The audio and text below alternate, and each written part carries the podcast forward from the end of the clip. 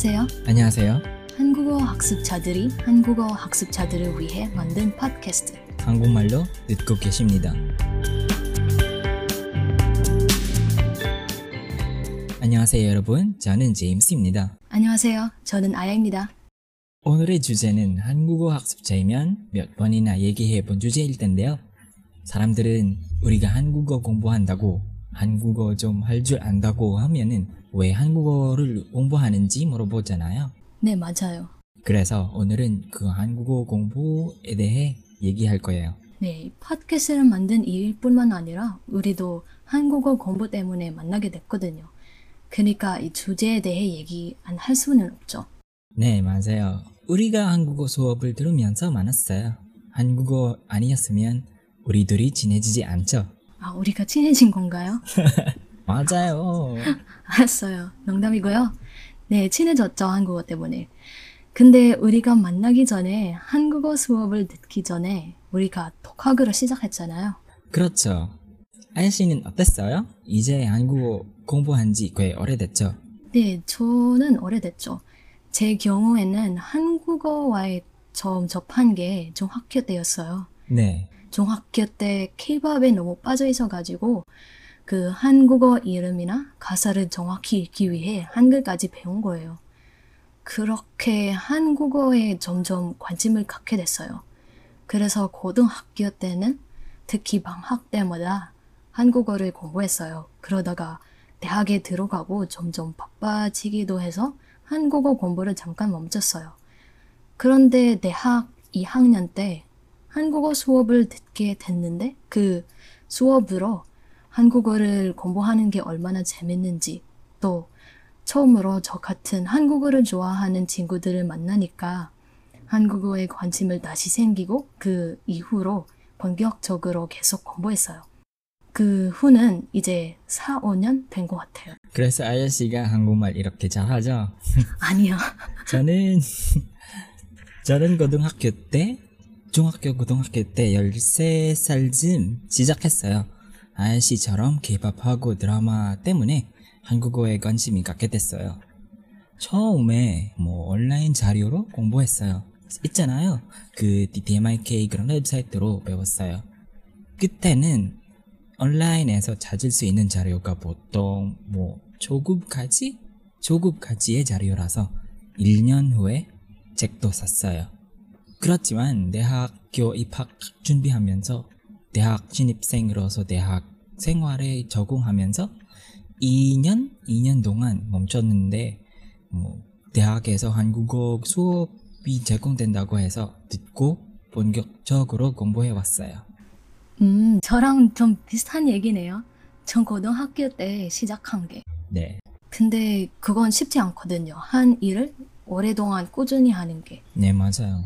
네, 그렇게 하기엔 그 어떤 목적이나 동기가 있어야 되는데, 제임스 씨는 어땠어요? 왜 그렇게 열심히 공부해요?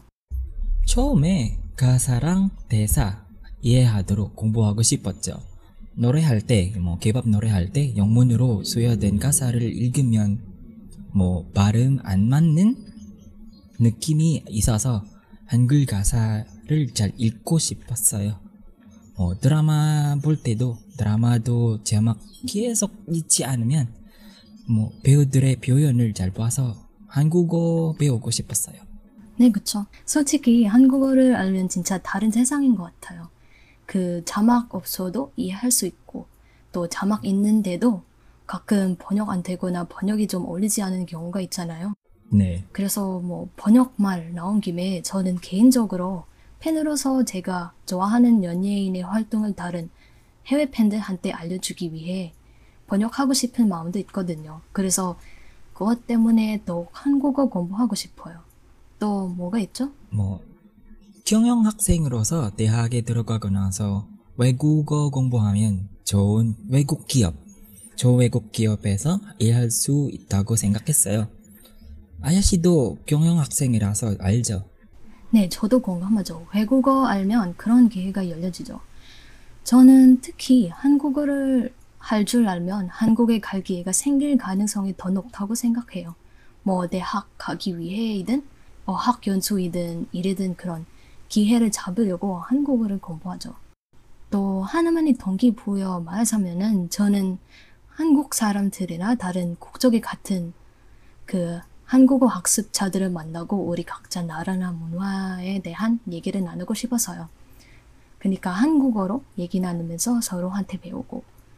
근데 그렇게 하기에는 한국어 실력이 충분히 가져야 하잖아요. 그래서 그 유창할 때까지 계속 공부하고 싶죠. 네, 그렇죠. 만나는 거는 좋은 거죠.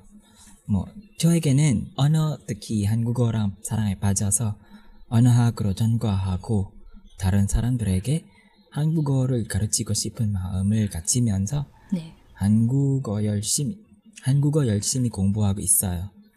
뭐 근데 아저씨 네.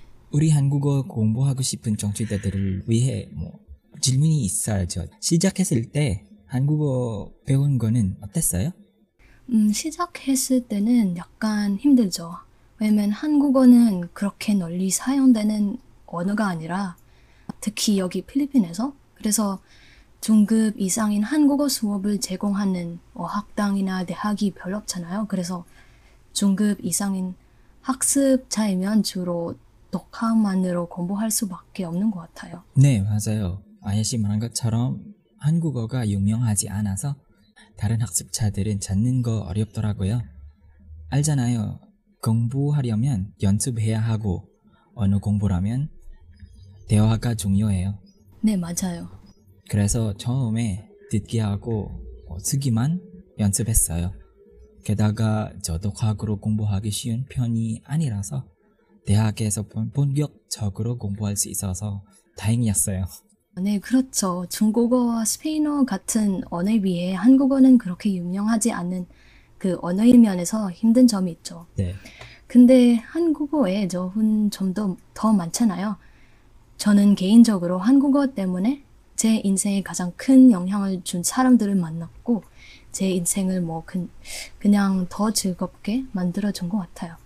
예를 들어 대학 때 교환 학생으로 한국에 갔을 때 그 한국어 할 줄 알기 때문에 빨리 적응할 수 있었고 많은 좋은 친구들과 선배들 그리고 선, 선생님들 만났고 제가 우리나라에 대해 한국인들한테 가르친 기회도 생겼어요. 이게 하나만의 예일 뿐인데 이렇게 한국어는 정말 여러모로 제 인생에 큰 영향 됐죠. 네, 맞아요. 저도 그렇게 생각해요. 게다가 뭐 한국어 때문에 장학금으로 한국에 두 번 가봤어요. 그리고 뭐 다른 나라 사람들 만나게 돼서 한국어 때문에 제 발이 넓어졌어요. 그런데 제 생각엔 한국어의 가장 좋은 효과는 제가 저의 인생 목표를 알게 됐어요. 대학에 입학했을 때 앞으로 하고 싶은 거 전혀 모르고 그냥 수업 들었는데 한국어를 본적, 본격적으로 공부했을 때 아 이거다 라는 생각이 들었어요. 그래서 한국어 공부하는 게 어려워도 저는 감사하게 해요. 와, 정말 신기하네요. 어린 나이에 그냥 케이팝 때문에 한국어를 공부하게 됐는데 이제 와서 이렇게 한국말로 대화하고 한국어 때문에 한국에 가게 되고 한국어 때문에 이렇게까지 올 줄 누가 알겠어요. 그쵸? 네, 맞아요. 자, 오늘 우리가 왜 한국어를 공부하는지에 대해 얘기했습니다. 제 생각엔 한국어 때문에 우리들의 삶이 변했어요. 네, 그쵸. 아까 말한 것처럼 좋은 기회가 생기고 좋은 친구들을 만나고 좋은 나라를 깊이 알게 될 수 있었어요. 물론 정치자들도 자기의 한국어를 공부하는 이유, 동기가 있어서 그 동기를 마음속에 갖고 열심히 공부하면 한국어의 꽃길에 걸을 수 있죠. 네, 여러분, 오늘 첫 방이었는데요. 이런 팟캐스트 해보는 게 처음이 아니지만, 그 단독 프로젝트로 처음이라서 좀 긴장하지만 설레네요. 여러분들이 끝까지 재밌게 들으셨으면 좋겠고요. 앞으로 격주로 금요일에 새 에피소드 만들어내려고 해서 구독해주시고, 여러분들의 생각을 저희에게 말씀해주시면 감사하겠습니다. 그럼 지금까지 한국말이었습니다. 안녕히 계세요. 네, 안녕히 계세요.